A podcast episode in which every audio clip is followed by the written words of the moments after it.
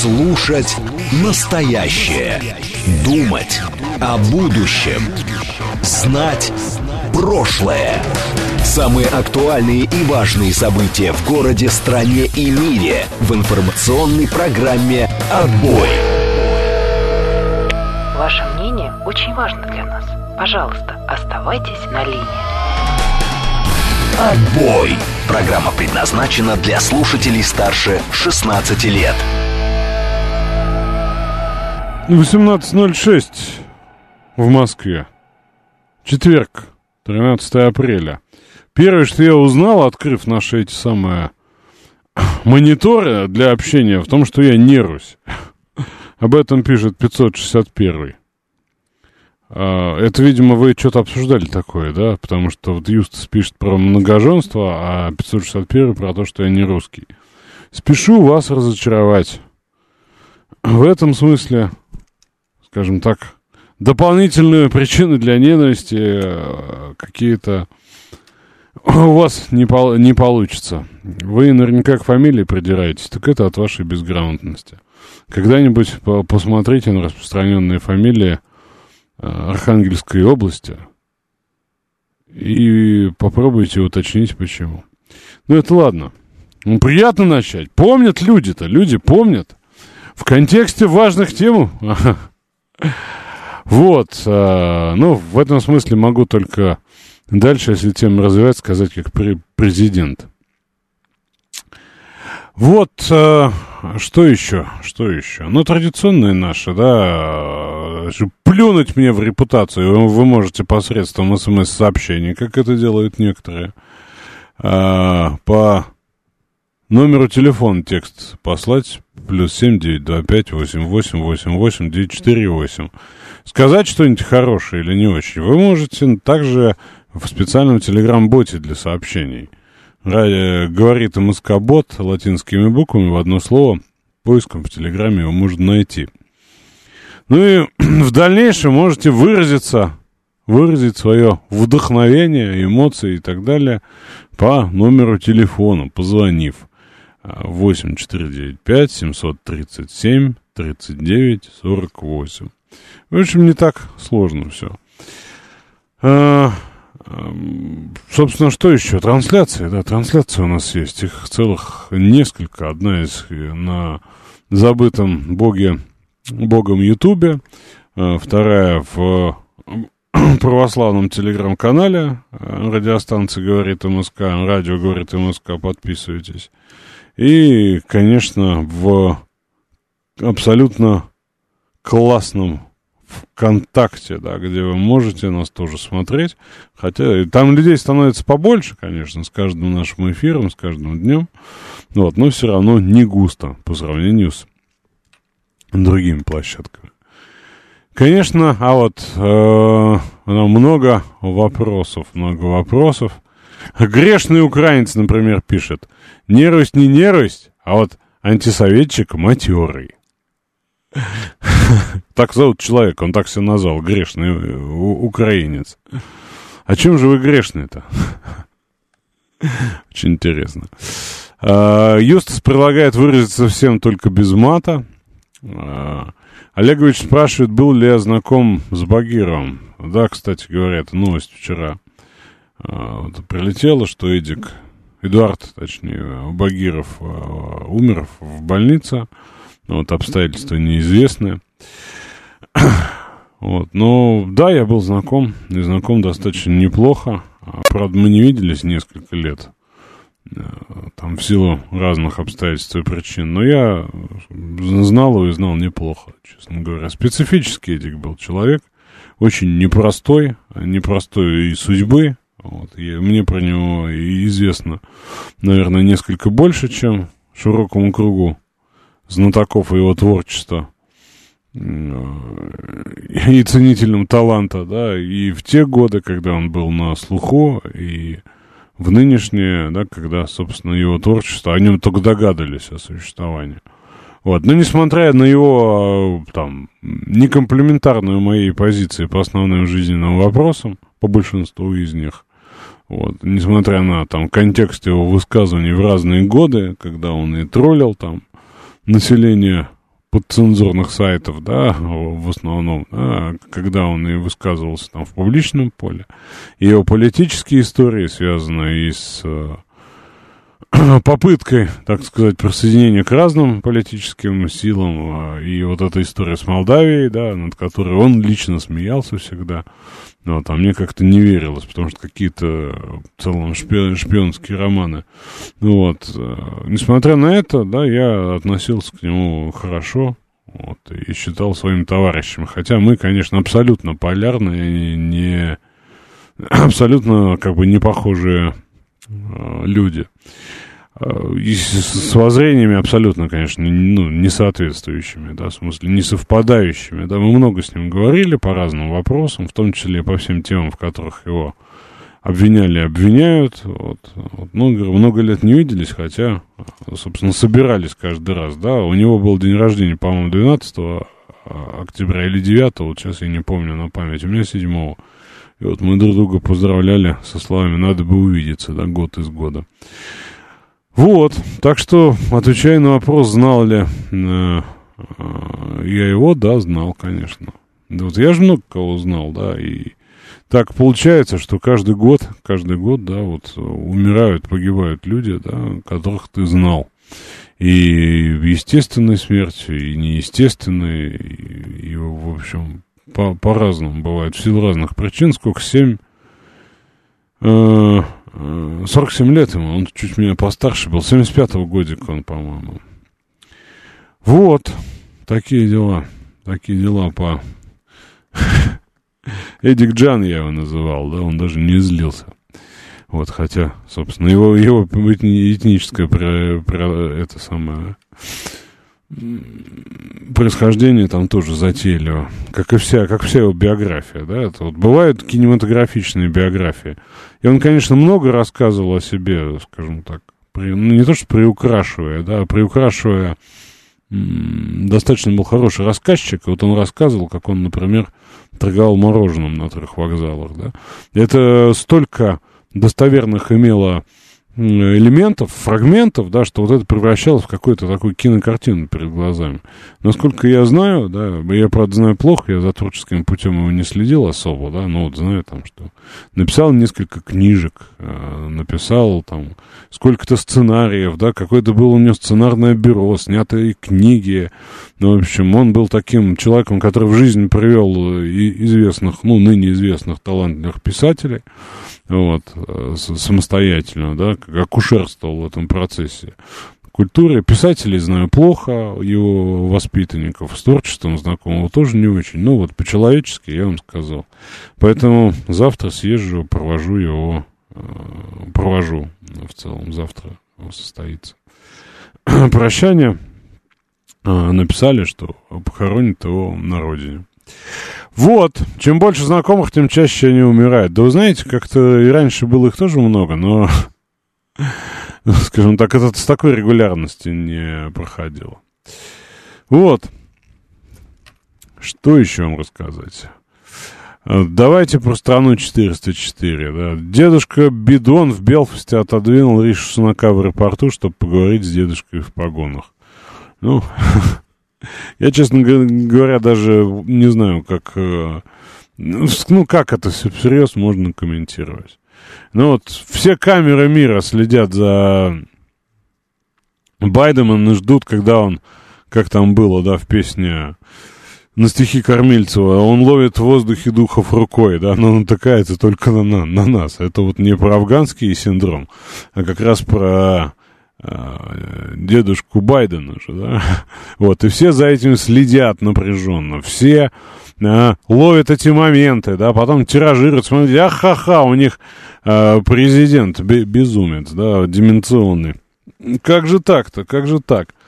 Ну вот, а, ведь, видимо, страна с таким президентом, что там, да, ха, это, плохо кончит, вот это все, да. Ведь, ну, про эту историю нет, э, не так, я считаю, да. Я много раз говорил и буду говорить, что э, не туда мы смотрим. Ну, вот эта шутка смешная, да. Михаил пишет, говорит, там грифы за самолетом еще не летают. А, мы, опять же, делаем выводы, да, эмоциональные, эмоциональные из такой вот, картинки. Ну, вот такой у них нынче президент. Но решения-то принимаются иначе, да, не вот в этой дымке сознания, да, павлоки в глазах. Нет, конечно. Иначе, иначе бы тогда уже э, Соединенные Штаты давно бы вошли в ОДКБ, СНГ, и БРИКС, ЕАЭС и, и прочий ШОС. Вот, но этого не происходит, значит, у них как-то получается, да. Вот в этом смысле есть хорошая э, цитата из Тургенева. Вот, сейчас я попробую найти. Сейчас я э, попробую найти. Вот. Э, и я вот ее недавно, недавно натолкнулся на нее, да. Вот. И, собственно, удивился, сколько лет прошло, да. Вот. Э, там, а соберутся 10 на русских, и, конечно же, тут достанется и гнилому Западу.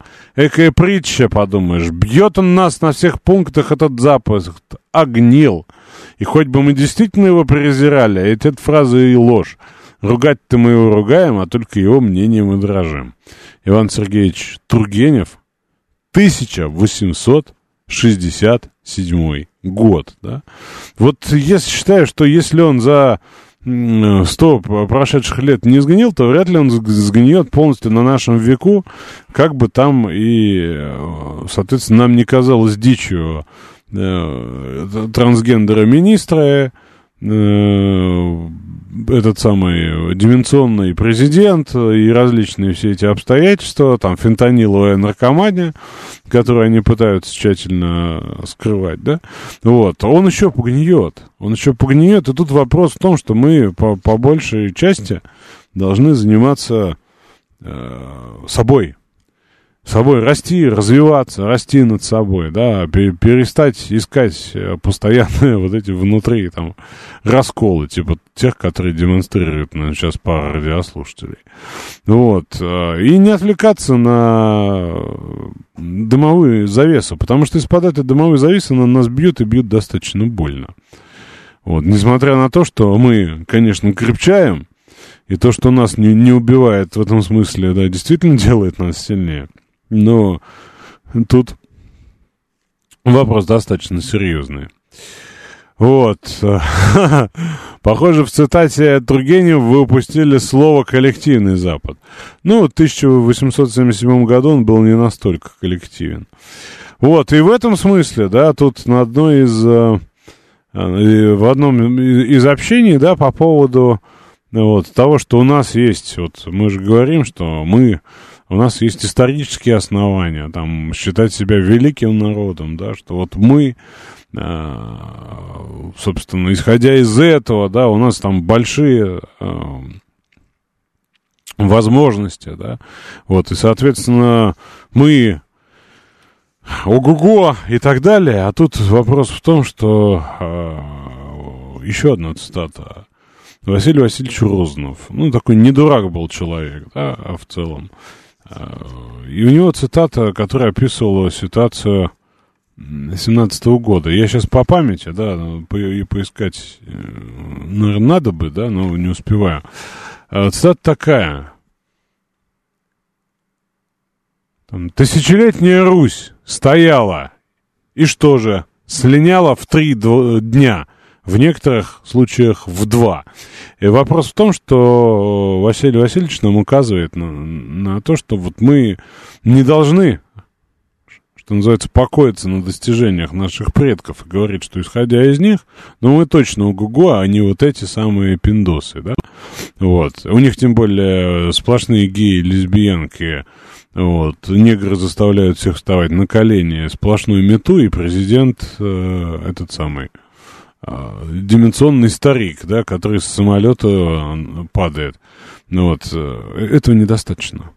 Этого недостаточно, чтобы победить. Это недостаточно, чтобы страна росла, процветала, наполнилась гражданами, да, я вот тут подслушал у Юрия, что вы обсуждали, как нам вопрос демографии решить. И что решение восхитительное. Никак не решайте, надо, чтобы решалось. Так не хочу, сам не буду, но вы там что-нибудь решаете. Вот, это все про э, мышление. И, конечно, он стратегический инвестор, э, пишет, что ждать загнивания Запада гораздо приятнее, чем работать над э, процветанием своей страны. Вот. Алексей считает, что Запад гниет, гниет, да все никак не сгниет, какое скотство, да. Вот. Ну, собственно, в этом ключе я и говорю, что мы должны прилагать усилия, чтобы наступил, наступил как, как какой-то э, какой-то эффект был, да, это вот, я уж сегодня с цитатами, да, а, Эйнштейна, по-моему, приписывается эта цитата, э, фраза «что такое безумие?». Вот. Что такое безумие? Да? Безумие — это повторение одних и тех же действий в надежде на изменение результата. Это и есть вот по Эйнштейну безумие, да? Без поведения безумного человека. То есть постоянно развиваться, постоянно думать что-то, постоянно э, вот ту самую растить готовность к изменениям. Вот, а не только, соответственно, кивать на предков. Кивать на, на предков. А, кстати говоря, тут пока э, добирался, да, в контексте нашего последнего обсуждения придумал шутку. Шуток сейчас много на, на эту тему. Я придумал вот нам с вами индивидуально такую, да, нашу кулуарную шутку, что повестки, на самом деле, можно доставать не только, доставлять не только потоком электронов, но и, например, радиоволной, да, поэтому слушайте наш эфир осторожнее, притворяйтесь помоложе, если вы, соответственно, чего-то опасаетесь. А то вдруг мы радиоволной тут вас, во-первых, а, запишем, внесем в какие-нибудь реестры, у вас же работает радиоприемник прямо сейчас. Вот вы на него уставились наверняка, сидя в машине. А он, может, подлец за вами следит. Вот тоже тут а, общался на одном мероприятии и рассказали про одно из последних заседаний Мосгордумы. Я иногда смотрю это в качестве политического инфотейнмента. Вот, и, собственно, рассказали, что там было. Я был восхищен я был восхищен.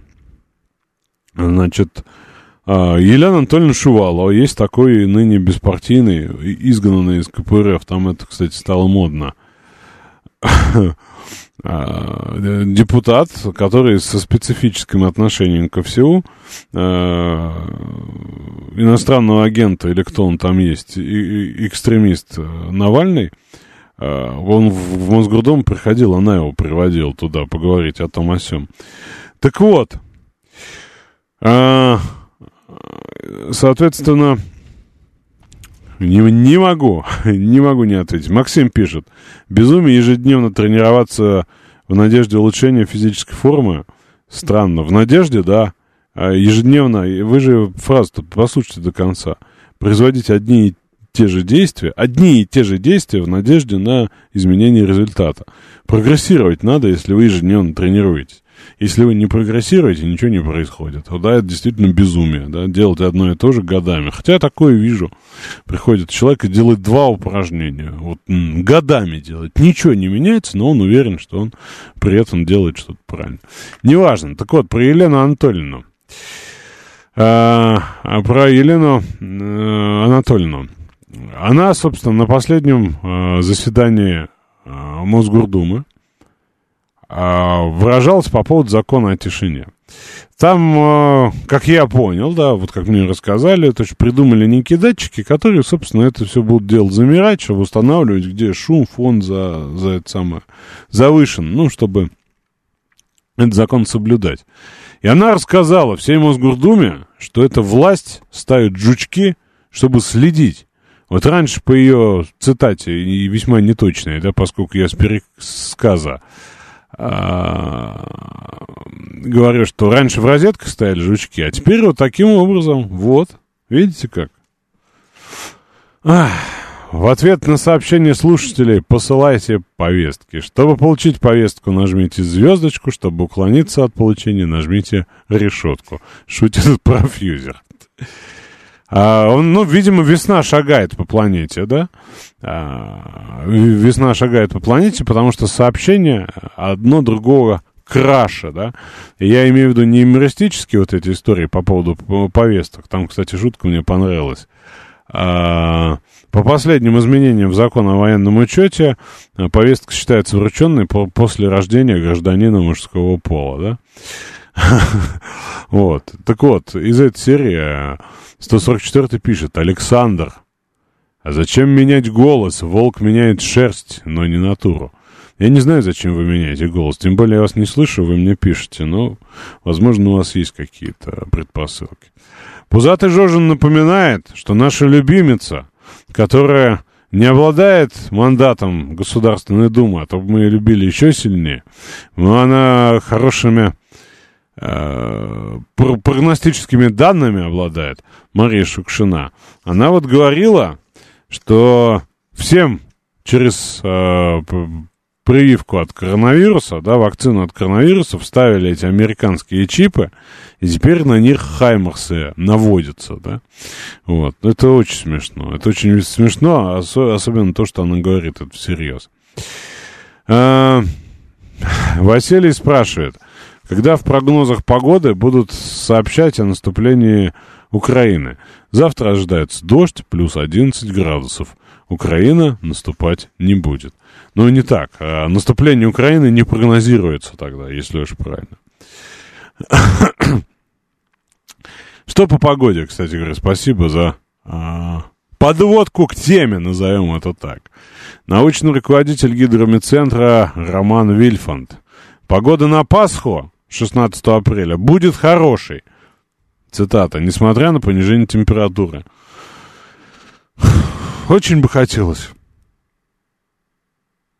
чтобы она была плохой. Но 16 апреля, Пасха, праздник, да, еще не так поймут люди, поэтому скрипя, скрипя душой, можно сказать, что она будет хорошей. Ну, а если в пятницу будет усиление ветра до 15 метров в секунду, то в субботу и воскресенье ветер слабый, небо голубое и ясное, солнце, будь оно неладно, да. А, Шукшина сама опровергла, что она не говорила этого. Проверяйте инфу. А мы как анекдот, знаете. Как про, про поручика Ржевского у нас такие анекдоты про Марию Шукшину. Я не знал, что нас слушают э, поклонники таланта Шукшиной. Для меня и это удивительно. Хотя весна, весна. Э, чему удивляться. Так, господин Шувалов из той же оперы, в смысле син синаптической, говорит нам про североатлантический циклон с резким понижением до 9 градусов тепла. Сегодня 17, да, по-моему, было. Вот. А на Пасху 13. 13. А, собственно, ну, Леус из Фобуса говорит, что теплая волна подошла к финалу. Что он в этом смысле имеет в виду, мы с вами знаем, но хочется пошутить. Так, каждый день прихожу на работу, делаю вроде одно и то же, а результат всегда разный. Кто знает, что делать? Шутка.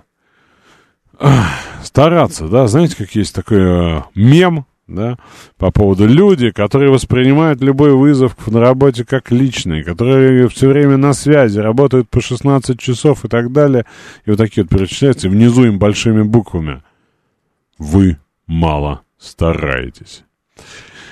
Вот, в этом смысле, да, надо стараться, надо развиваться. Хотя, конечно, ну, кажется, какое уже развитие, да, куда мы уже мы можем только сидеть и, как принято в интернете, деградировать, да. Ну, честно говоря, посмотришь на погоду, и несмотря на вот эти прогнозы апокалиптического характера, все равно хорошо. Все равно хорошо.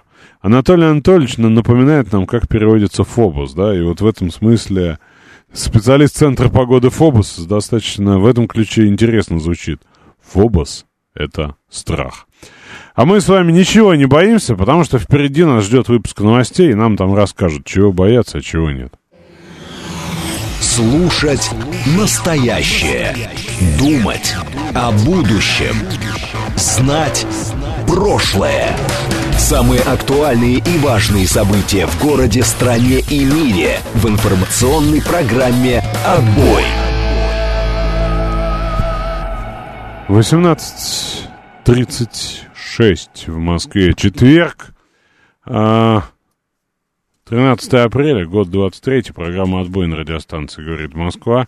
И как нам пишет слушатель по имени Брест, играю в American Truck Simulator и слушаю говорит Москва. Вот человек проводит со вкусом, да, со вкусом вечер четверга, хотя я говорю, из-за погоды ощущение, что Такая пятница, и, конечно, не хочется никаких вот этих напряженных обсуждений важных политических тем, что там у хохлов, да, вот это все. Ну, правда, не хочется. Хочется что? О красоте, о творчестве, о музыке, о литературе, о прекрасном. Но нет же, мы с вами сейчас опять ввергнемся в это все. А, пишет 251 что, говорит, Фобос-то ладно, но это все-таки еще не Деймос. А Деймос, я напомню, это ужас. Это ужас. А, значит, анекдот. Ну, так себе анекдот, но посвящается прошедшему дню космонавтики. А, перевел, сейчас, извините, с анекдотом. А, перевел Юстас, говорит, а, доделал работу за Дмитрием Медведевым, перевел еще заодно слово «леус». Леус из Фобоса, как известно. С голландского это девиз, призыв, лозунг. Шурик предлагает поговорить о рыбалке. Да какая рыбалка? У нас только одна рыбалка нас интересует. Это фьючерс на корешку, которая от нас достаточно давно скрывает наш слушатель Григорий из Санкт-Петербурга. Но его можно, у них там черти что в городе происходит. Вот, судя по тому, что говорят журналисты. А в Госдуме тоже все как обычно, да, вот мне кажется, когда все резонансные законопроекты приняты, они начинают обсуждать праздники. Итак, 112 статья, Трудовой кодекс. Закрепить обязанность правительства при переносе выходных, одних из них, один из них переносить на понедельник, следующий за светлым э, Христовым воскресеньем – ежегодно приходящимся на воскресный день. Один из авторов законопроекта Ярослав Нилов, замглавы фракции ЛДПР. Принятие данного законопроекта станет свидетельством признания государственным обществом особой роли православия в истории страны. Это он нам указ 809 цитирует. А, собственно, заслуженный юрист России нам говорит о том, что это станет поводом для таких же просьб других э, конфессий традиционных, потому что мы многоконфессиональная страна. А, вице-ску... Вице-спикер, да. Вице-спикер Госдумы от партии «Новые люди» Владислав Дванков, он старый борец, ну как не старый, они же все новые, но достаточно давно он воюет с праздниками, и в этот раз он сказал, что внесено, внесен законопроект о длинных выходных с 1 по 9 мая ежегодно. Какое-то это имеет отношение к Пасхе, непонятно, но вот, видимо, опять повторял. А, Пузатый же, ну почти, ну почти. Указ 809 чьет начальник КСМР. Напоминает цитату из классика. А, так, а, там, где я родился, это город Магадан. У нас корешка в начале июня идет на нерест к берегу. Это прям заходишь по колено в море, выкидываешь и прям на берег. Или с очком ловишь. А, Григорий СПБ докладывает, что лед с Ладоги пошел, донку не закинуть.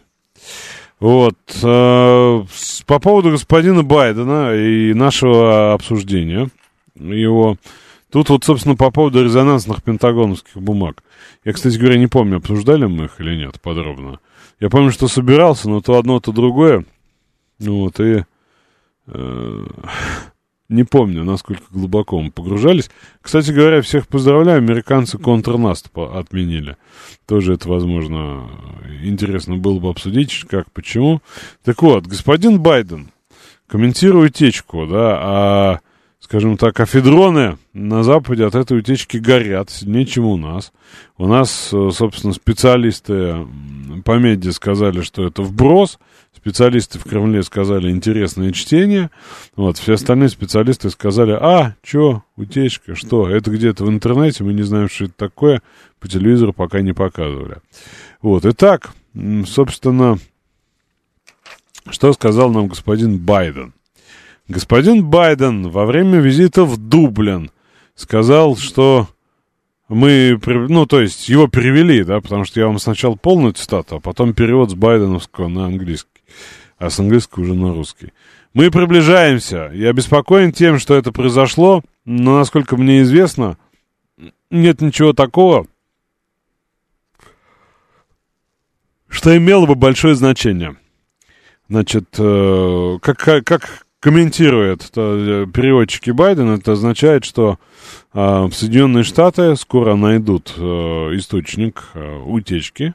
Э, уже поняли, откуда это сделано. Байден э, обеспокоен, но слитая информация, э, собственно, в основном неважная информация, либо устаревшая, либо и так далее.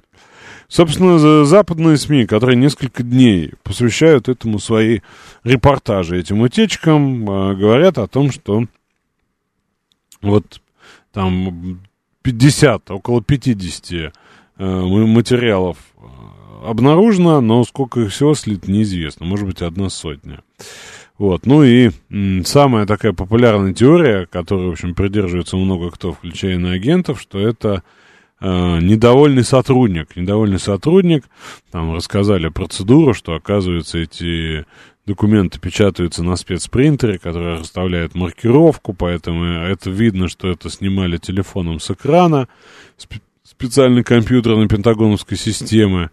Вот. И потом печаталось на каком-то другом обычном принтере. В общем, ну, вот такая история. Вот я отмечу, что, как вот опять же в, в интернет-мемах, да, пишут, никто, никто, абсолютно никто, да. И выходит снова а, Сэмюэль Хирш, и говорит, нет, не про серные потоки. Говорит, что Зеленский-то ваш вор со своим окружением. 400 миллионов долларов при, присвоил тем или иным способом. Почему он это сейчас говорит? О чем он сейчас говорит? Вот, ну, несмотря на то, что это, скорее всего, правда, да, но мне кажется, время выбрано удачное. Им там нечем заняться в Госдуме, кроме как праздники туда-сюда пинать. Они считают это резонансным. Вот. Ничего, ничего, считает Григорий СПБ. У нас сейчас оцифруют военкоматы, и мы увидим секретные карты Генштаба. Так вот, по поводу утечек. Там много кто возбудился на эту тему, причем в том числе и те э, страны, о которых там написано. Вот, я полагаю, что это не рассерженный сотрудник, не там жест гражданского неповиновения, а в целом хорошо размешанная, да, диза. Ну, есть ряд там таких популярных мнений, что любая дезинформация, да, она состоит из настоящей информации, в которую там 20-30% специально намеренно акцентированно добавлено. Я считаю, здесь тот случай.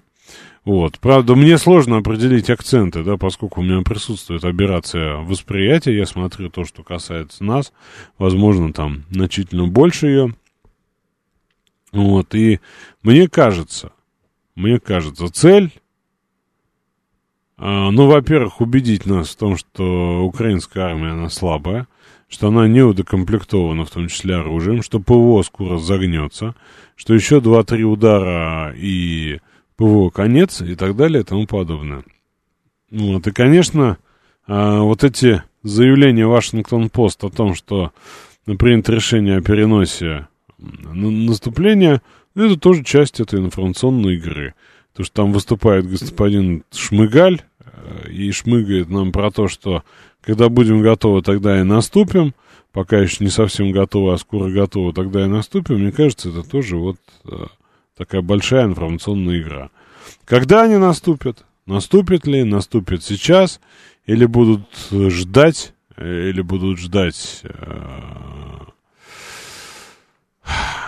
удобного момента, комплектации, танков, леопардов э, и, и так далее, я не знаю, честно говоря. Вот, но я вижу, что как вот повестку задают американцы, ее, соответственно, подхватывают. Вот, э, Хирш понял, где можно сострить денежек, считает пузатый Жожи, не полез в Российскую с, с бездоказательными утверждениями. Вот, поскольку после Сангми он вообще ничего еще не создал. Ну, собственно, Сангми это была резонансная история достаточно. Вот. Адам считает, что нам тоже стоит дать чему-нибудь утечь. А может, это не диза, а попытка сохранить лицо из-за несостоявшегося наступления подопечных укров, спрашивает 251 А если они наступят? А если они наступят, э, потому что ну, накопление сил идет. Вот, мы с вами смотрим в резонансные точки, да, например, в э, Артемовск, да, а что происходит по всей линии этого длинного фронта, да, какая там обстановка, где слабые места, это же вопрос. Вот, поэтому я считаю, что создание вот информационного такого поля формирования о том, что они одни перенесли нападение, а если они будут нападать, то им кранты, они слабые, ну, честно говоря, мне представляется несколько искусственным. Вот, спрашивает, а что по северным потокам? Есть какие-то последствия того, что он рассказал? Последствия очень простые. Обнаружили какую-то арендованную яхту, которую никто не мог арендовать. Там нашли болгарские паспорта, измазанные взрывчаткой. Собственно, все, дело закрыто. Виноваты э, террористические украинцы с болгарскими паспортами на арендованной шхуне Андромеда. Так и было. Еще с ним был доктор, но не Борменталь, а какой-то другой, да. Вот. Собственно, тоже все белыми нитками, но это такая вот достаточно понятная модель создания убедительных для Запада, для западного слушателя э, таких моделей и форм. Вот, собственно, и все. Э, я думаю, что ничем не кончится это заявление Хирша. И напомню вам, что когда у них там что-то случается, о чем-то надо а, отвлечься как-то, да, поэтому, ну вот, начинаются истории там про тарелочки, про китайский шар, да, это из последнего. Ну и э, про Скрипалей, например, да, и здесь похожее. Просто Зеленский стал уже мишенью такой вот. Материалом, из которого эта информационная завеса и шьется. Тоже много говорят о, о, о зерновой сделке. Э, там близится срок ее продления, когда ее резонансно продляли. Вот. И есть уже мнение, что после 18 мая э, она не будет продлеваться. Потому что есть пять запросов России, которые не реализованы. То есть сделка работает в, в одну сторону. Какие же это пять условий, по мнению нашего МИДа? Переподключение Россельхозбанка к SWIFT. Возобновление поставок сельхозтехники запчастей и сервисного обслуживания. Отмена с ограничений на страхование и перестрахование товаров плюс снятие запрета на доступ в порты, имеется в виду зерновые, да? Блокирование, разблокирование, точнее, зарубежных активов и счетов российских компаний, связанных с производством и транспортировкой а, продовольствия и удобрений. Вот. И пункт шестой предлагает Владимир Бонд Зеленского на кол. Нет, я думаю, что вряд ли это в рамках зерновой сделки. Вот. Э, и думаю, действительно не продлят, потому что обещали разблокировать удобрения, не разблокировали. Кстати, посмотрите, да, где стоит вой. Где стоит вой по поводу наличия, ну, за кавычем, украинского зерна. Польша, Румыния, Чехия, что там еще, Словакия, да? Это, видимо, те самые э, страны, которые голодают и которым срочно нужно помочь. Поэтому зерно нужно э, ввести, вывозить, освобождать и так далее. А что они бастуют-то? Почему они переживают и нервничают? Да очень просто. А, сельхозпроизводители нервничают, потому что у них зерно никто не покупает, а все покупают вот то, что едет транзитом. Потому что оно въезжает беспошлино по ряду причин. И вот, собственно, у этих а, производителей проблемы. Они решительно не понимают, почему. А, так они везут по железной дороге Григорий СПБ и, собственно, и нервничают, потому что он по железной дороге и а, к ним попадает. Я сегодня пролетел и к началу не успел. Не успел пишется в одно слово. Прошу прощения, господа, говорю э, вам это я. Из э, знаков препинания только точка э, и в конце две есть цифры. 26. Значит, э, есть, собственно, проблема, да, с этой зерновой сделкой, но я думаю, что решится она однозначно. Из такой основной повесточной темы. Россияне начали активно искать в интернете, как переписать квартиру и машину на жену. А, связано с новыми поправками об электронных повестках.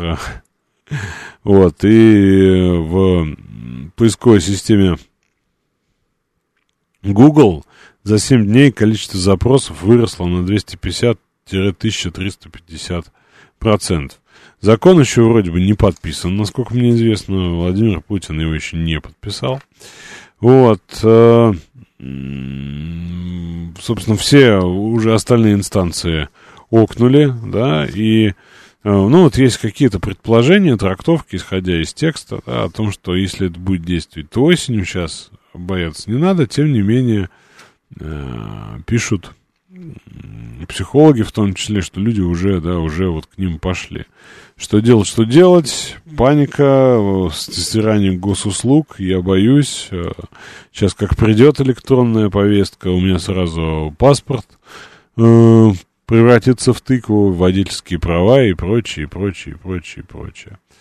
Григорий СПБ пишет, голубцы жена спалят тут же. А Василий говорит, статистику разводов смотрите, на маму надо.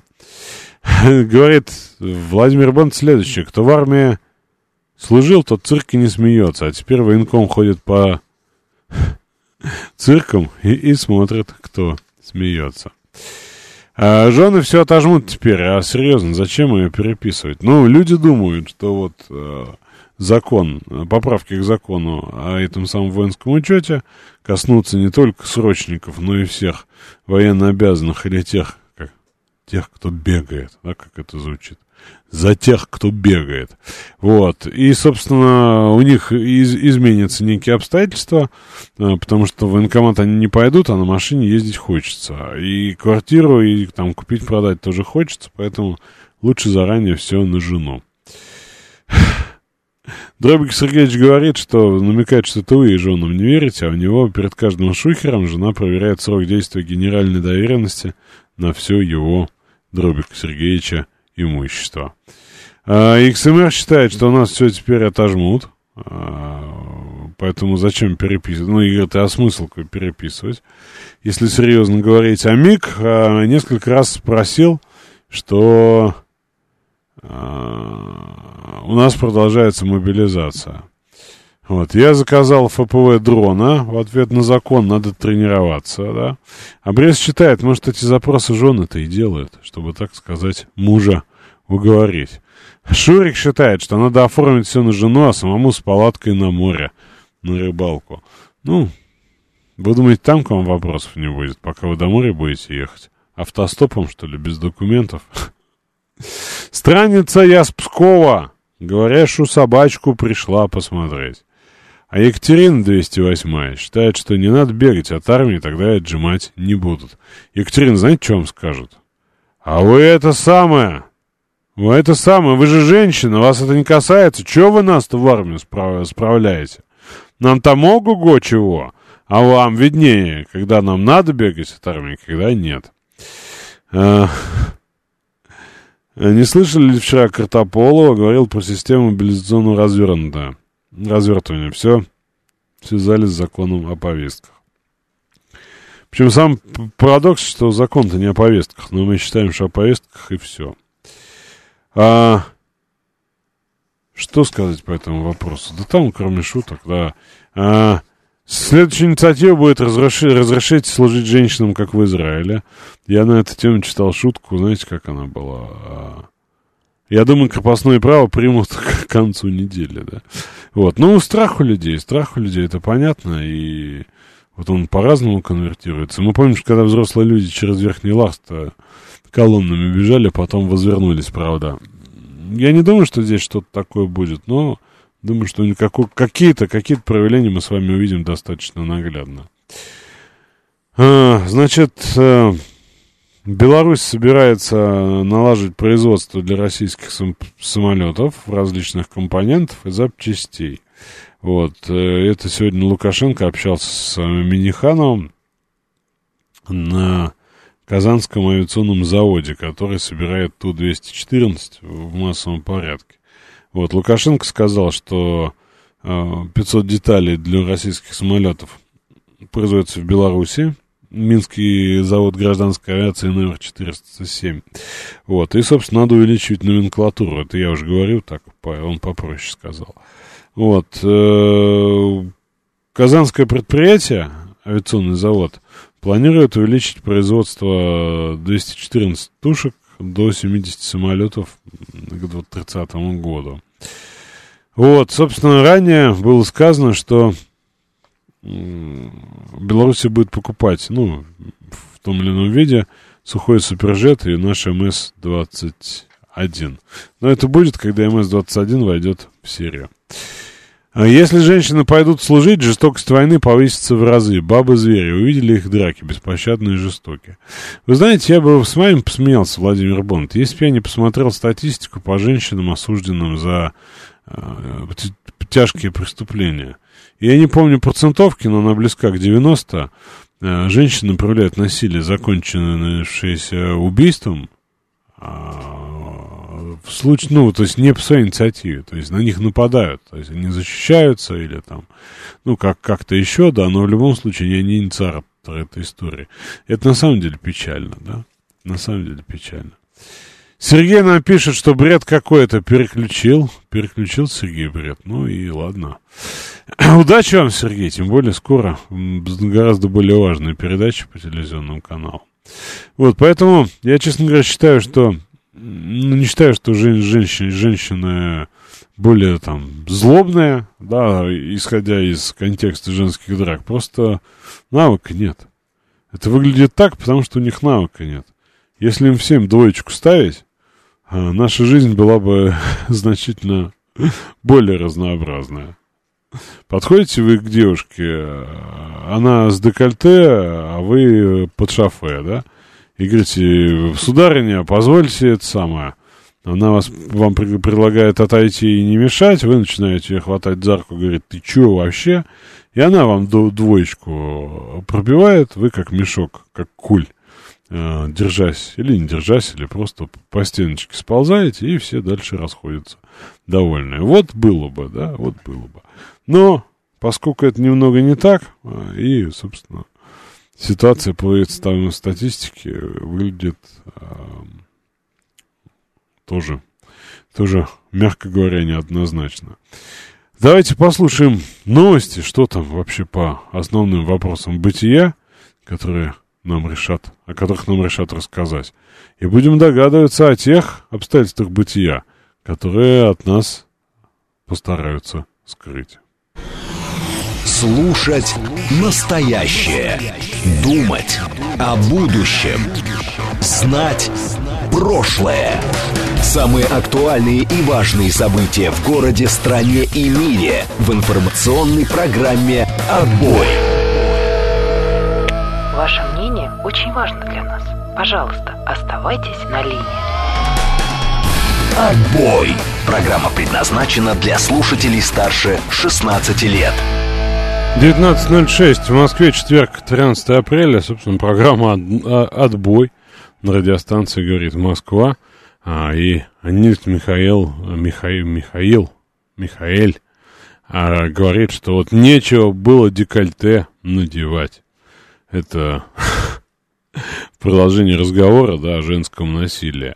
Пузатый Жожень отмечает, что не путайте э, убийство мужа-насильника и бабскую драку когтями и выдирание лохом.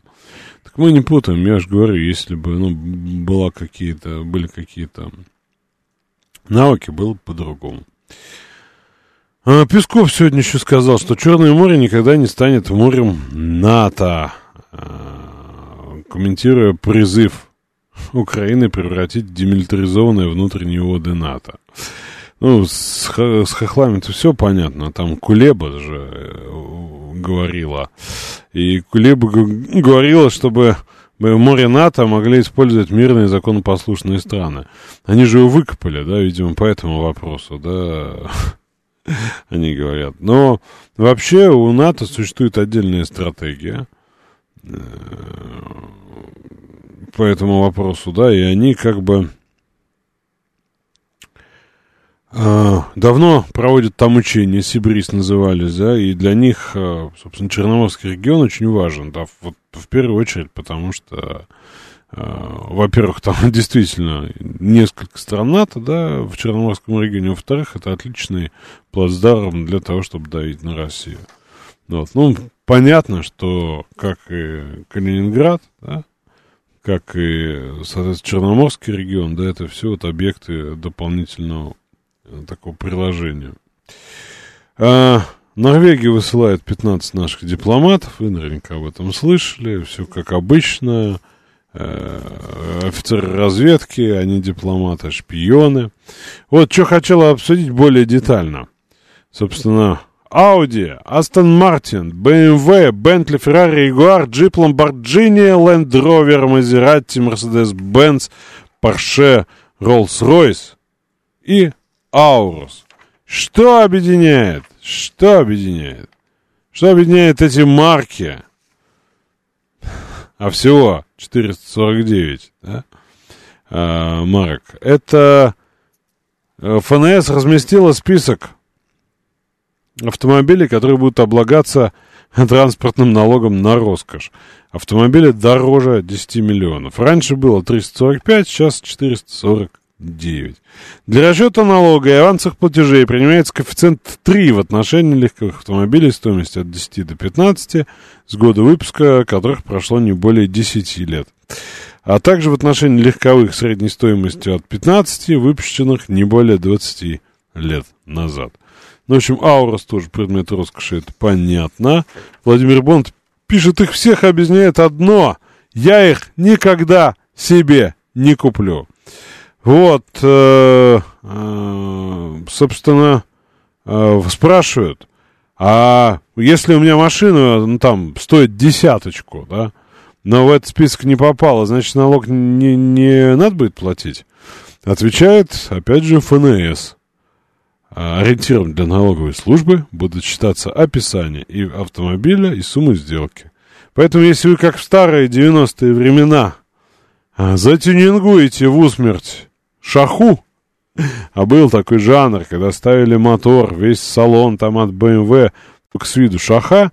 Ну, во-первых, э, угонять по это, во-вторых, неприметно для разных дел. Во-вторых, если на реальной шахе э, сотрудники милиции на тот момент погонятся, ну, соответственно, успех будет за владельцем тюнингованного автомобиля. Видел несколько раз. А автокран стоит намного дороже. Да и автобус хороший стоит намного дороже. Вот, э, собственно, Григорий СПВ пишет, что X7 BMW, его брат, брат, дорогой брат, как пишет Рамзан Ахматович, да, продал за 10, 10 миллионов рублей, уехал в Таиланд. Говорит, на эти деньги там 3 года можно жить. Разделите 10 на 3 и на 12, и вы поймете, что в России на эти деньги можно жить значительно дольше, чем три года. Хотя, если вы кутеж с э, экзотическими э, танцовщицами имеете в виду, то, наверное, да, в Таиланде в этом смысле попроще. Вот, хотела поговорить об этом. Как вы считаете, вообще это справедливо или нет? И налог на роскошь должен с десятки начинаться или, например, с пятерки? И должен ли он быть вообще? И как его рассчитывать? Потому что там же еще по мощности есть, да, по мощности. То есть, если вот машина там с мощностью 250 лошадей, да, она э, там условно там 50 тысяч, да, стоит 56. Вот. А налог на роскошь это коэффициент, вот, э, и, соответственно, он увеличивает 3, да, то есть 3 и 150 всего. Может быть, надо по-другому считать? Может быть, если у тебя машина, машина за двадцатку, может, ты 500 должен платить, а не 150? Давайте об этом поговорим. Вот вижу, Николай дозвонился, специалист. Нет, не дозвонился. Николай, перезвоните. Вот, хочу поговорить с вами, что вы думаете. И опять на тему справедливости. Вот не люблю я тему справедливости, да? Но в целом э, стоит о ней поговорить. И пишут, что в Китайские бренды могут в этот список забежать, потому что у них есть модели выше 10 миллионов. Здрасте. Здравствуйте, Александр. Ну, кстати, на самом деле очень хорошая такая граница, по крайней мере, не так, как было там раньше, там 3-5, потому что за 5 миллионов сейчас так более-менее и автомобиль не купить. Более-менее стандартных таких сереньких автомобилей, они так все даже там около 5 и прочее. Вот. А вот от 10 и выше действительно автомобиль роскошь, который помимо транспортных своих функций влечет за собой вот такие вот, как его сказать... Обременение не обременение, а последствия, я бы сказал, должен влечь. А вы считаете, это надо дальше пойти по квартирам, э, по, по прочим, по какой-нибудь ювелирке, там что там ну, еще? Кварти... Ну, квартира и так у нее э, налог от стоимости транспортной, а не от этих дурацких, э, что там, кубатуры или лошадиных сил, лошадиных сил. Вот. То есть Поэтому... от, от стоимости. А как вы считаете, э, достаточно ли сумма э, всего в три раза? -то? Не, ну там бы и так большой налог, потому что эта машина не дешевая, там, э, смотря три раза, это, как у меня налог, там, три с половиной тысячи с моих 90 лошадиных сил, вот, на которых я езжу, между прочим, это одно. А в три раза там свыше... Ну вот смотрите, 250 лошадей, 75 руб. За 75 рублей, 75 три раза, нормально, пусть платят, а чего? А мощнее 250, это уже 150 за. Ну, окей. Никогда не понимал, пишет нам мастер, а зачем нужен налог на роскошь, иллюзия справедливости для кого? Ну, во-первых, для налоговой, да, пополнения. Во-вторых, а, для нас с вами, поскольку мы, очевидно, не любим сильно богатых и очень бедных, да, у нас такое, такое вот мышление. А, бедных э, мы вот в духе тех самых богатых не любим. Чего они такие нищие-то? Работы же полно, да? А богатых мы не любим по факту существования. Ты, сволочь, где все ты украл, да? Ты же не мог заработать. Вот Владимир пишет, у меня роскошь, говядина или семги поесть. Какие 10 миллионов? А, налог на роскошь должен быть. Многим хозяевам люкса все равно сколько платить. Я причем, ну, вот полагаю, что нам звонят люди, которые налогов, вернее, пишут, которые на налогов не платят вовсе, да. Но в этом смысле догнать и покарать, чтобы с кого-нибудь содрали, это история весьма привлекательная. А, Владимир, слушаю вас, вы в эфире. Да, здравствуйте. Ну, я считаю, что, как говорится, нужно все-таки ввести прогрессивную систему вот, налогообложения, потому что у нас, наверное, единственное ну, то есть, как бы, страна, которая там плоская. У нас не плоская система налогообложения. Вы про Советский Союз, что ли, сейчас опять? Ну, как бы там ни было, так сказать, все равно... В смысле, как бы там ни было? У вас не плоская система налогообложения. Вы зачем людей вводите в а, заблуждение? Я уж не говорю, что вы врете, да? Я говорю корректнее. Вы вводите людей в заблуждение. Ну, вполне возможно. Но я в том смысле, что конечно, я вот поддерживаю, что, так сказать, повышенный налог на это, так сказать, вот эти, так сказать, катафалки зарубежные, тому, что продавать ресурсы, как говорил Сталин, продавать специальному врагу продавать родину, так сказать, и, соответственно, вступать, вот, так сказать, когда они ведут против нас боевые действия. То есть, То, смотрите, насколько я вас понимаю, да? Да. А, вы считаете, что продавать ресурсы это продавать родину, правильно? Сталин говорил тогда. Но вы, вы солидарны с ним, правильно? Ну, по сути, да, так сказать, как бы вот, они же как бы против нас ведут фактически, так сказать, опосредованно боевые действия. Хорошо, ну, такой вопрос. Если продавать ресурсы, а деньги раздавать народу, это продавать родину или нет? Я считаю, что не просто раздавать на народ, а как бы вкладывать в производство, средств производства, то есть как бы самодостаточную экономику создавать и, так сказать, не быть зависимыми от этих наших потенциальных, так сказать, врагов. Хорошо, смотрите, надо продать какое-то количество родины, чтобы родину улучшить. Я правильно вас понимаю? А, вы знаете, у нас столько возможностей было, так сказать... Ну, был, ну и мы, мы же про сейчас говорим. Ну, мне так кажется, черного кабеля не от мыши до бела, то есть как бы... То есть все, надо, надо лавочку закрывать. Ну, по сути, да, надо оставить до следующих, для следующих поколений все эти ресурсы, они нам в жизни необходимы. То есть, чтобы следующее поколение продавали родину, правильно? Нет, чтобы они, как бы, использовались ими, так сказать, грелись. А, а мы, не, а мы не можем Греции пользоваться, да? Ну, можем, ну... А Или им, им оставить э, только в том случае, что если они будут греться от нефти, а продавать не-не, правильно понимаю? Ну, может быть, там к тому времени еще какие технологии. будут. Ну, как бы все равно, мне кажется, э, э, как, ну, то есть, а, в северных условиях... От- от- ответьте мне на вопрос такой. Торговал ли Сталин железом, нефтью, лесом?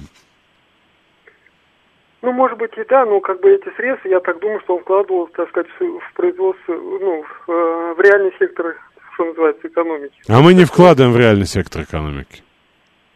А, ну, может быть, как-то отчасти... Короче, да, ну, давай, давайте с вами определимся в дефинициях. Мы же с вами ученые, да? Вот будем как Ну, я- ученые. Вы, может быть, Э, а э, Смотрите, вы говорите, что продавать ресурсы – это торговать родиной. Тем не менее, вы говорите, что есть э, исключительные случаи, вернее, случаи не исключительные, родину продавать можно, но только в определенных случаях, которые нравятся вам. И товарищ Сталина, ну, с него спроса нет, да? Поскольку он покинул этот бренный мир, пока вы его еще не воскресили, хотя я думаю, что коммунистическая наука над этим, биотехнология, над этим крапит. О, корпит. Вот. И вопрос такой. А откуда вы взяли, что сейчас Родину продают не для того, чтобы страну развивать? Ну, вы знаете, у нас как бы переориентировались так с западных наших партнеров, так сказать, стали вот восточные, азиатские, а суть-то не изменилась, собственно говоря, как бы в общем средств. вот. Советский Союз продавал что-нибудь, скажите? А, Доля от продажи нефти и газа в Капстан составляла своих 1,5% ВВП страны. кстати. Не, вы, вы скажете, Советский Союз советскую родину же продавал или нет? Да нет, конечно, а как мог продавать? Ну, ресурсы продавал же. Ну, ресурс продавал, поддерживал, да. То есть со- Советскому Союзу можно, а Российской Федерации нельзя, правильно? Я говорю, в Капстране 0,1% продавали, так сказать, наших потенциальных врагов. Это вам откуда? Это вам кто рассказал? Ну, это официальные, так сказать, статистика. Официальная статистика откуда? Ой, ну, От я- господина Рашкина?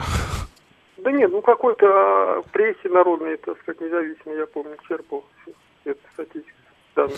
Понятно. Ну, как-нибудь почитайте про судьбу советских полезных э, ископаемых, что куда вкладывалось, да, и какие были по этому поводу вопросы и претензии. Кстати говоря, а почему Советский Союз не создал ничего такого, что мы могли бы сейчас продавать, кроме, кроме нефти и газа? Да вы знаете, мне так кажется, вот как на мой взгляд, все, что было создано, все это было как бы создано в Советском Союзе, вот эти все технологии, которыми сейчас наши партнеры пользуются, в свое время 90-е продали, вот летающие тарелки в свое время. так. Летающие тарелки? Вот, Помните, вот полупородники, вот жа- жарился... Не-не-не, мне, мне интересны летающие тарелки.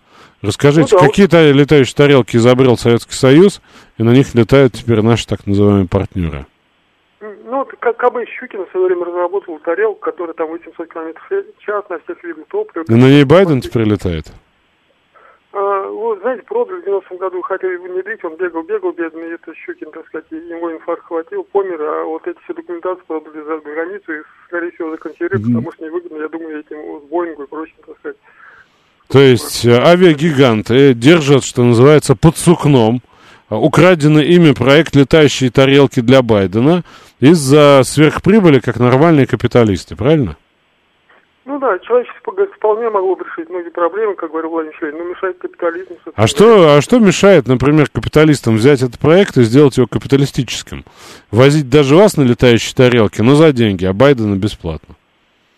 Ну, ну, наверное, вот лоббисты там, вот, так сказать, вот эти гиганты, так сказать, промышленных комплексов. Вы понимаете, что гигант может озолотиться, создав такой проект. Он Ил- Илону Маску утрет с его Теслой и прочими все, все что угодно. Ну, не, ви- не, не выгодно, наверное, вот этим BP, этим, так сказать, э, нефтедобывающим. Так Airbus-то выгодно. Ну, если бы, если бы ДКБ бы, наверное, что-нибудь было бы, а, видать. Ну, короче, да, да, давайте с вами зафиксируемся на том, что товарищу Сталину можно было советскую родину продавать, а нам нельзя. Спасибо, Владимир. Это максимально содержательный был комментарий по поводу налога на роскошь. Давайте поговорим с кем-нибудь еще об этом. Например, с вами. Слушаю Добрый, вас. Здравствуйте. добрый вечер, Александр. Николай, Москва. Я согласен, что надо платить за крутые автомобили. Но тогда пусть будет справедливость.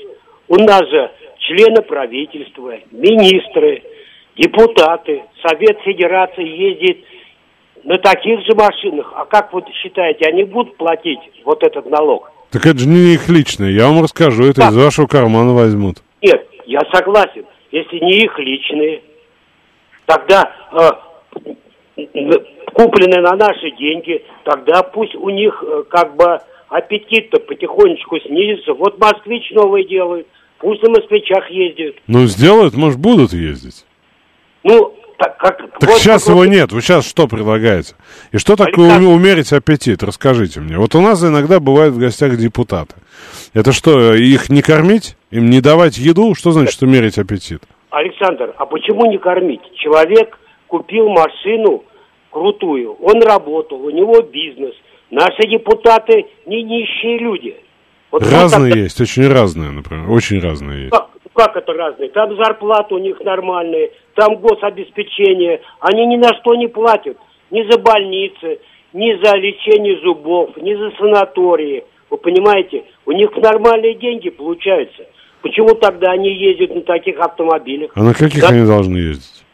А, Пример надо показывать. Взять я не буду. Пусть пешком ходят, пусть на метро, пусть на велосипедах, пусть на А самокатах. как он, например, депутат от Бурятии, пешком или на самокате до Бурятии доберется?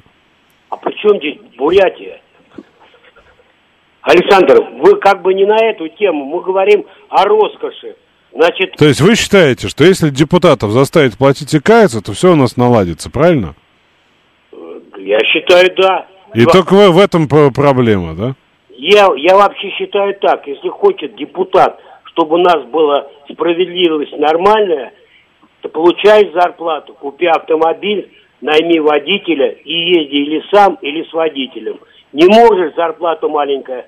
У нас э, э, 150, 150 миллионов. Ну уж не все на таких крутых автомобилях ездят. Ездят на метро, ездят на автобусах, ходят пешком. Пусть пример нам показывает. Депутаты тоже, вы не поверите, часто ездят на метро. Я их даже иногда там встречаю. Вот, ну, согласен. а вы сколько, вы сколько депутатов живьем видели, чтобы вот так огульно о всех высказываться? Понимаете, я уже, мне давно за, за 70, понимаете? Живьем никаких не видел. Я их видел только по телевизору. А может их нет? Может по телевизору нам мультик показывают? Понимаете, они нам такие сказки рассказывают. Так понимаете? может их и нет, может это обман? Как это нет? Мы же ходим на выборы. Мы, Так они это тоже обман. Вы видели хоть одного живьем-то? Я живьем их не видел. А как их можно увидеть? Я понял, спасибо. Я вот в лифте иногда здесь, да, встречаю живьем целого Вассермана, депутата, а, который е- едет, а, нам идет в сторону метро потом, да. Встречаю а, Николая Валоева, который едет на, ездит на своей, да, какой-то такой же большой машине, как и он, да, вот, без всяких водителей. Ну, и вот э, много разных, знаю депутатов, которых, э, которые, на самом деле, ну, действительно не очень богатые люди. Но мне нравится наша вера, да, мы их не видели, мы их не знаем, но они, ну, наверное, сволочи, потому что у них большая получка, причем они получают задарма, пальцев не пошевельнув, толку с них никакого. Давайте с ними публично, ради примера, что-то сделаем. Я предлагаю, смотрите, их 450. Вот дней в году 365. А если по одному в день расстреливать, останется, ну, примерно на полтора года. А если распределить, там, скажем, раз в недельку одного расстреливать, да, то ну, хватит на, на, весь, на весь э, срок э, избрания, да, на весь срок мандата. И тогда, конечно же, да, э, следующие депутаты, которые изберутся, будут честными. Только я думаю, что никаких не будет. Но мне нравится ваше предложение. Миш, Миша предлагает э, найти желающего, кто Николаю Валуеву пояснит, э, что ему нужно передвигаться на э, москвиче. Вы в эфире, слушаю вас, алло. Э, Здрасте, И- И- Игорь меня зовут. Да, Игорь. Вот, кстати, вы только что на- на- начали приличный анекдот в тему. Э, взять бы всех депутатов и выкопать яму и закопать их всех. Ну, слушайте, ну есть же и хорошие депутаты. Ну да, для них ямку поменьше выкопать можно. Вот, э, такой хорошие в хороших, плохие в плохих. Ну, еще анекдот. Да, да, ну, но ямка поменьше будет. Вот, а по поводу роскоши, понимаете, что считать роскошью? Потому что мы сейчас упорно, в общем-то, возвращаемся в 90-е годы 20, 20, 20 века, да, прошлого. Вот, когда, в принципе, машина стоит по квартиры, и, в принципе, машина была роскошь, отдохнуть было роскошь. То есть, ну, на зарплату обычно, ну, большинства людей, да, ну, можно было питаться как-то э, без икры, но с голоду никто не умирал. Э, вот, так что, а что считать роскошь? Ну, тогда не было налогов, э, ну, в смысле, их можно было не платить. И э, тогда не было, э, ну да, и, собственно говоря, а, и, и ЖКХ еще э, стоили копейки. Вот, а сейчас, ну, смотрите, вы знаете, какая стоимость средней автомобиля была в прошлом году? Э, не, не, не смотрел, но знаю, что там что-то 1,7, что ли, что-то такое. 3 400. 3 400. 3 400. Вот. И вполне это укладывается в это. То есть за 7, за 7 миллионов э, можно купить однокомнатную квартиру, например, в Москве. Вот. Поэтому, так сказать, если еще и налоги брать, вот, э, со всего, что... А это роскошь, да, потому что нам можно же ходить пешком и, так сказать, спички, соль, вермишель, в принципе, покупать. Вот, поэтому вот, собственно говоря... То есть вы считаете, налог неправильно рассчитан, это несправедливо, поскольку роскошью называются вещи достаточно обыч, обычного обихода. Мне кажется, что э, когда, то есть это не только мне кажется, это, в общем-то, экономика так работает, что если кризис, э, а кризис системный, он, э, он же не вчера начался, и не с военными, не с военными действиями, а он, он системный именно – вот, то э, налоги надо не поднимать, а налоги надо снижать. Ну, как-то вот так вот, иначе экономика не будет работать. А мы сейчас их э, собираемся повысить. Ну, к чему мы идем? Собственно говоря, ну, видно к чему. К, ну, то есть вы с, э, солидарны с предыдущим высказывающимся, что налогом надо обложить только депутатов, тех, кто нас, к нам не нравится, да? Налоги нужно снизить в принципе в принципе, а депутаты нет. Зачем налоги? Они, как средние люди, они должны получать, как средние люди. У нас медианная зарплата в стране, по-моему, 40 тысяч. Очень хорошая зарплата. Вот. А почему они должны больше получать? Я не, ну, не смотрите, да, ну ладно, я думаю, что после новостей тему про депутатов обсудим. Я расскажу, как я считаю, зачем они нужны, да, и почему вот это желание депутатов раскулачить считаю максимально предельно деструктивным. Давайте лучше раскулачивать певцов. Откуда у них денег столько. Он, например, какой-нибудь Филипп Бедросович, он что там, 20 э, песенок спел? И все теперь? И теперь буржуй-миллиардер? Нет, так не пойдет. Тут вопросики. Вторым номером пойдут коучи, блогеры и, и прочее. А сейчас новости. Слушать настоящее. Думать о будущем. Знать прошлое. Самые актуальные и важные события в городе, стране и мире в информационной программе «Отбой». 19.36 в Москве. А, Михаил пишет, говорит, ладно, певцы и коучи, от них хоть польза есть, а вот футболисты. А Сергей Ти пишет, а вот Бедросовичу ведь не из бюджета платят за песенки как и коучам за советы. Вы знаете, по поводу Бедросовича, голубых огоньков, телевизора и так далее, а, большие вопросы, откуда он получает. А, и в этом смысле мы с вами выходим на следующую тему, какие профессии важны, какие нужны. И зайдем немного с другой стороны, значит, а, людей спросили, был опрос, был опрос на тему того, а какая самая скучная работа? Значит, самая скучная работа охранников, по мнению опрошенных. Сейчас у нас есть звонки, люди мне хотят что-то сказать. Скажите мне. Слушаю вас. Алло. Да. Да, здравствуйте. А, дед Чекарь. А, по поводу вот депутатов хотел сказать. По, по ним же, да, говорим еще? Ну, их слушатель сказал, что вот налог на роскошь, ладно, но да. с депутатов спрос особый.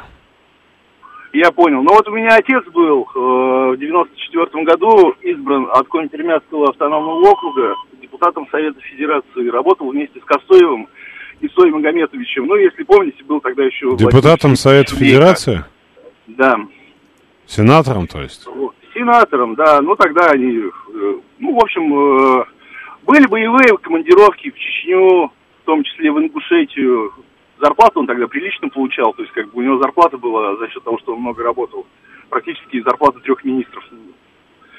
Вышел на пенсию, в итоге всю свою жизнь он отработал адвокатом, э, он и так был не бедный человек. Вышел на пенсию, сейчас он получает 40 тысяч рублей. Вот. Что в разы меньше, чем моя мать, которая отработала федеральным судьей всю свою жизнь. Сейчас на пожизненном содержании. Вот. И я даже не... Я просто общался с этими людьми, будучи ребенком, я помню, это абсолютно простые люди были. Скажем так. Э, Что вы хотите нам сказать, что не надо депутатов Я хочу расплачивать? Депутаты не все одинаковые. Э, И под одну гребенку, как вы правильно сказали, не нужно их вести. Ну, очень хочется, да. Спасибо за ваш рассказ. Ну, и си- ситуация это же эмоциональна. То есть, смотрите, да, ведь это же вот мы же с вами знаем, что такое образ врага, да? И, или об- об- образ там, ну, не там, ну, врага, да, самое правильно подходящее слово. Вот, масс-медиа, а, в том числе и культурная среда, она навязчиво создает нам этот образ. Раньше у нас были враги, олигархи, потом были оборотни в погонах, и уже много-много лет, если вы внимательно проанализируете, да, были бандиты какое-то время, если вы внимательно проанализируете контент э, э, сериалов и прочего, там самый гад кто? Продажный мэр, сволочь, бездельник, жирный депутат, еще какая-то вот подобная рожа такая начальствующая. И вовсе не бандит и не какой-нибудь этот, а вот такая вот. э, есть а- актер популярный, фамилию не помню, он такой вот с лишним весом, у него такое круглое э, лицо, и вот он всех этих играет, в том числе министров и так далее. И он попадает в образ, да, вот такого. Вот понятно, что этот точно ворует, вон ряху какую нажрал, да, и вот это стереотипное восприятие. И поэтому, когда люди слышат, сначала за депутатов голосуют, а потом про них слышат, они, со- соответственно, начинают их представлять в виде вот такого, да, собирательного образа, который им навязали. Поэтому неудивительно, что у нас вот это самое простое э, решение. Не, не Семчев, там еще один есть. А, значит, э, э, по поводу скучных работ. Да, охранники, бухгалтера и продавцы. Сами бухгалтера считают, что им ого-го, как не скучно из-за отчетов, проверок и прочего, да, более 60%. Вот, также считают, что программист скучная работа, юрист, билетер, гардеробщик, водитель, грузчик, дворник, консьерж, парикмахер, банковский работник, сотрудник склада и чиновник. Унылый и беспросветный, кажется, работа 12%, 12% операторов колл-центров, сисадминов и офис-менеджеров. Вот. И есть, э, что называется, вопрос перевертыш. А, Как часто вы испытываете скуку на работе? И вот э, не скучают вообще учителя и воспитатели, а также врачи. Вот. А скучает, знаете кто?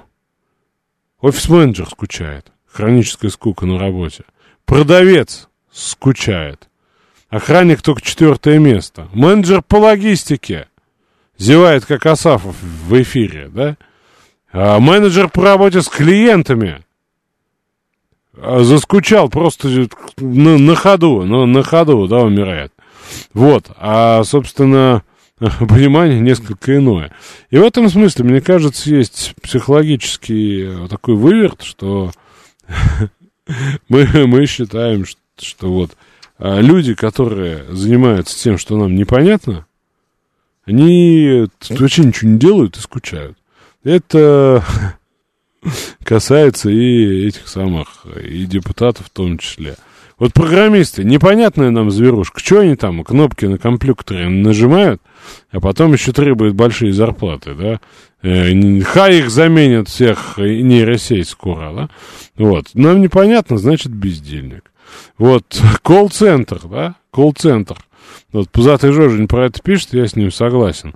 У вас норма стоит з- 50 звонков сделать, особенно если это прозон холодный. Здравствуйте, я из сотового оператора. Не хотите ли вы переподключиться, то, что вам не нужно, я вам сейчас расскажу, да? И вот таких там штук 50. И это э, непросто. Но мы считаем, что это работа бездельников и удаленных, и, и этих самых э, дураков. Вы в эфире, слушаю вас. А, Здравствуйте, Александр. Ну, вот смотрите, для меня лично а, имеет значение муниципальный депутат, который решает местечковые проблемы, да, отстаивает там интересы жителей. А депутаты, которые в Думе, они нас А в какой Думе? Меня. В какой Думе? Что еще раз? В какой Думе? Ну, в государственной. А в Московской городской, например? Ну, в Московской городской, наверное, да. Ну, вот они ближе как бы к жителям, понимаете? Они, как, ну, как говорится, там, в МВД, что условно, на земле работают.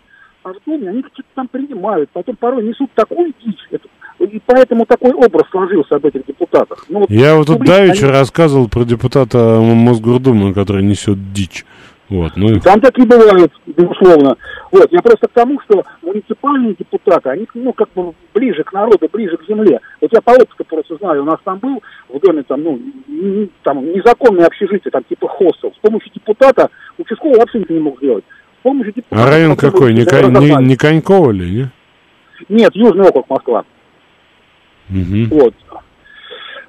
А, ну вот как-то так. А в Госдуме, ну они сами себе такой имидж создали, потому что реально там, ну, порой несут такое, что... Вот с этим законом, например, тоже, там Картополов сначала говорил, там, 10 назад, что нет, такого не будет, юридической базы нет. Потом раз, говорит совершенно противоположное.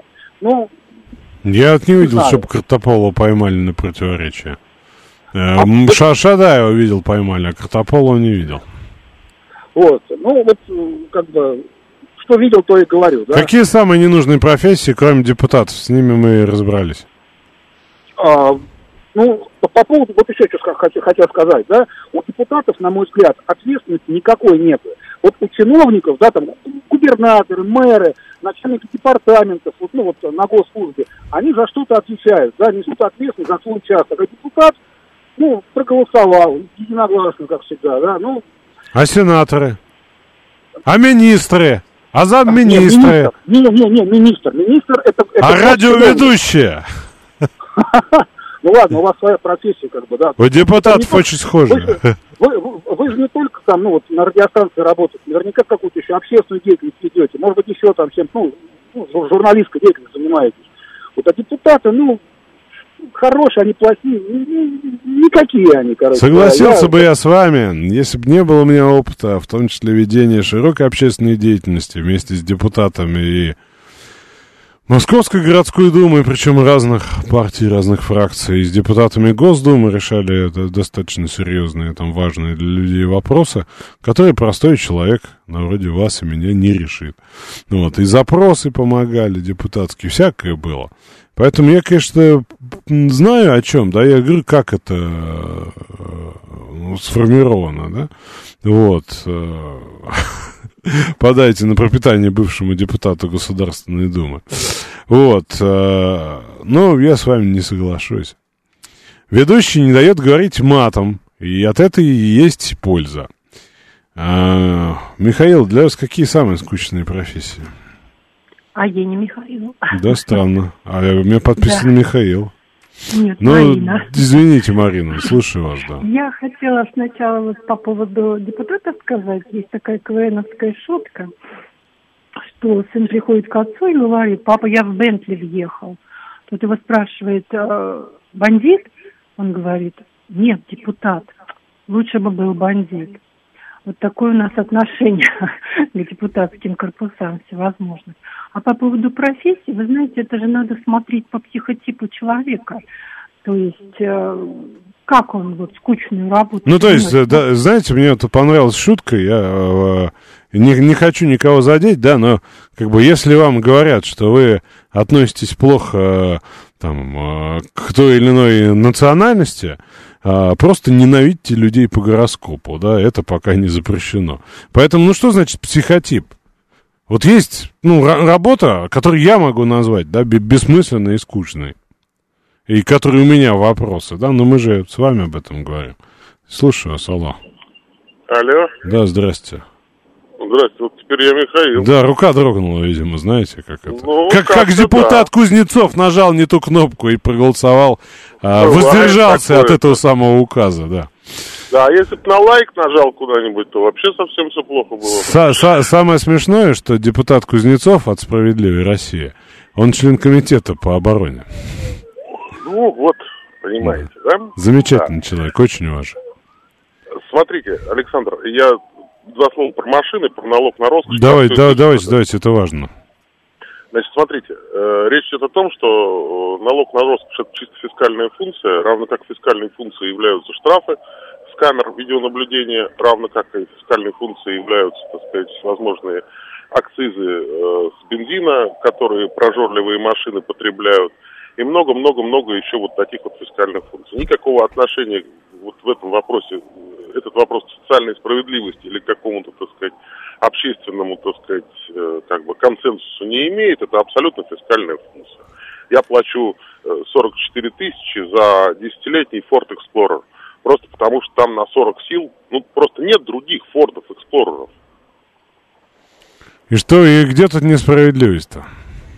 Что-что? Где тут несправедливость? Или наоборот? Нет, нет, я говорю, что это не надо в этом искать никакой справедливости, это обычная фискальная функция, это практика всех государств мира, там, где можно, так сказать, содрать налогов, содрать налогов. Это абсолютно нормально, абсолютно повсеместно. И поэтому это я возвращаюсь как бы к э, разговору о том, у кого какие деньги есть, у кого каких денег нет и так далее. Это абсолютно фискальная функция. Никакого в этом, так сказать, не надо в этом социологии и политологии искать, ее там нет. Вот. Поэтому, ну, сделали список из э, там нескольких сот машин, там, так сказать, 400. Я сегодня смотрел, кстати, этот список. Ну, такой забавный список. Искал там свою машину. Она не стоит 10 миллионов, но у нее просто движок очень мощный. Вот. Э, По стоимости машин тоже интересный момент, я вам хочу сказать, такой он тонкий. Если я возьму, как вы правильно абсолютно сказали, насчет затюнингованной шахи, да, то есть если я возьму машину за 8 миллионов и поставлю на нее музыку за 2, или поставлю какие-то турбины, или поставлю еще там, я не знаю... Ручки колеса золотые, да, ручки золотые. Ручки золотые, да. Вот, э, то налог на роскошь не наступит. Да, значит, соответственно, так сказать, есть как бы некая точка отсечения. Пошел, купил, 10 миллионов стоит, так, все, плати налог на роскошь.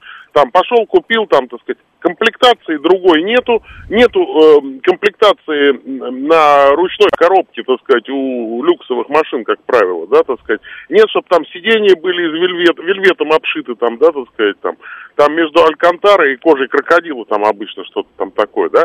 Вот. То есть, ну, это как бы абсолютно фискальная функция. И поэтому ни депутаты, ни министры, ни все остальные к этому никакого ровного вопроса не имеют. Так делают во всех странах мира практически. А у вас тут есть личный вопрос от Козиморда. Рейку и раздатку на Эксплорере поменял уже, спрашивает вас Козиморда. Нет, а зачем раздатку? На Эксплорере меняют рулевую рейку раз в 100 тысяч. Ха-ха. Понятно. Давайте по второму вопросу. Скучная и ненужная профессия. Ой, вы знаете, я на самом деле к этому вопросу отношусь э, так. У меня вот был один подчиненный очень интересный, да, вот он выполнял скучную, ненужную, казалось бы, но очень нужную на самом деле функцию, да. Э, то есть это человек, который умел работать с архивами. Он был просто коллекционером сам по жизни, вот он коллекционер там ма- марки, монеты, вот это все, да. И он настолько сам по себе вот такой вот человек, так сказать, как будто он волокординчика пузырек каждое утро принимал вот перед выходом на службу. Вот. И вот он прекрасно себя ощущал. А мы смотрели, так сказать, на него, там, молодые такие, так сказать, боевые ребята, э, и думали, что, так сказать, ну, вот выпить стакан и повеситься на такой работе. Ну, видимо, здесь действительно история с психотипом работает. Да, я да, про, да, я нет, про то, я про то, что психология. Мы же считаем, что вот люди на работе скучают, значит, ничего не делают, значит, не нужны. Не-не-не-не. Александр, про психотип, вот у меня есть личная, так сказать, как бы градация психотипов с точки зрения именно работы. Это разрушитель-созидатель, хранитель-наблюдатель. Вот это моя личная классификация. И э, как бы вот э, есть сочетания некоторые, да, так сказать, но в основном есть по психотипу как раз-таки вот попадание именно вот в такие как бы основные качества. Это набор качеств, это набор свойств, это набор психологических комфортов, которые, так сказать, как бы в которых человек оказывается и в которые человек сам себя ведет. То есть это человек сам себя ведет в работу, соответствующую его психотипу в данный конкретный возрастной этап. Потому что с возрастом очень часто это тоже меняется. Но вот у меня вот такой вот разрушитель, созидатель, хранитель, наблюдатель. Например, если вы, так сказать, хранитель-наблюдатель, там, как, допустим, вот э, классический пример, там, сотрудник какой-нибудь там аудиторской компании, например, или там налоговой какой-то службы, да, так сказать, нельзя там быть, так сказать, прям вот таким разрушителем, нельзя там быть созидателем, нельзя там, чтобы, так сказать, там подошвы отрывались при себе, так сказать, да, там, так сказать, прям, ух, да, а есть, например, так сказать, строители, да, это человек, который вот строитель, причем это может быть самый обычный каменщик или печник, да, вот он по определению. Вот, вот, ну вот, вот, вот какое-то такое вот соображение. Я понял вас, я понял вас. Тем не менее, да, хочу обратить ваше внимание, да, что все сказано предками, да, по поводу э, разных профессий, да. Стихотворение даже есть. И в этом смысле, конечно, а, а, кажется иной раз, да, что вот существует масса каких-то, масса людей ненужных, включая депутатов. Однако это же часть жизни. Он Дробик Сергеевич полагает, что очень интересная работа в изыскании дебиторской задолженности и изъятия техники, за которую не платят лизинг. Ни дня не скучно. Рекомендую. А дежурный эскалатор в метро. Самая скучная профессия, считает сердитый кролик. А вроде как ответственно, но не всегда спят, даже с открытыми глазами умеют. А знаете, почему они спят? Ну, как-нибудь я интересовался. У них там какие-то, ну, сложные длинные смены, их вырубает просто, да, ну, ну из-за этого. Не потому, что вот им реально заняться нечем. Хотя во многом их работа, безусловно, рудимент. А самая интересная профессия — это хранитель времени в э, подмосковном институте, как он в НИФ-3, по-моему, называется, да, где, собственно, атомные часы сигнал точку, точного времени вырабатывают. Но это, собственно, такая почетная, почетная должность. Что хочу сказать. Всегда мы будем заглядывать в чужой карман. Э, вообще всегда. Да, и в депутатские в особенности. Как это народные представители ходят не в лохмотьях, ездит не на самокате, причем не электрическом, а обычном, где надо ножкой ас асфальт пихать. Пусть пихают, пусть пихают. Вот. Э, клоун в современном цирке, ну, мне кажется, это тоже призвание во многом. Хотя, с другой стороны, читая комментарии, вот мне кажется, да, субъективно, многие, многие из пишущих справились бы на отлично с этой ролью. Вот, ну, возвращаясь к теме, любой труд почетный, любой труд должен быть оплачен. И в этом смысле я вот говорил, что меня удивляло в кап-странах, да, а точнее в кап-стране а, Польши, что там вот они не меряются, хорошая работа, плохая работа. То есть банкиры, официанты примерно одинаковые. Они вот могут спокойно общаться, у них не возникает вот этого сверху вниз. У нас же нет. Ты кто там, официант? Ты вообще не человек. А ты кто? А, ну ты извини. О, ого-го.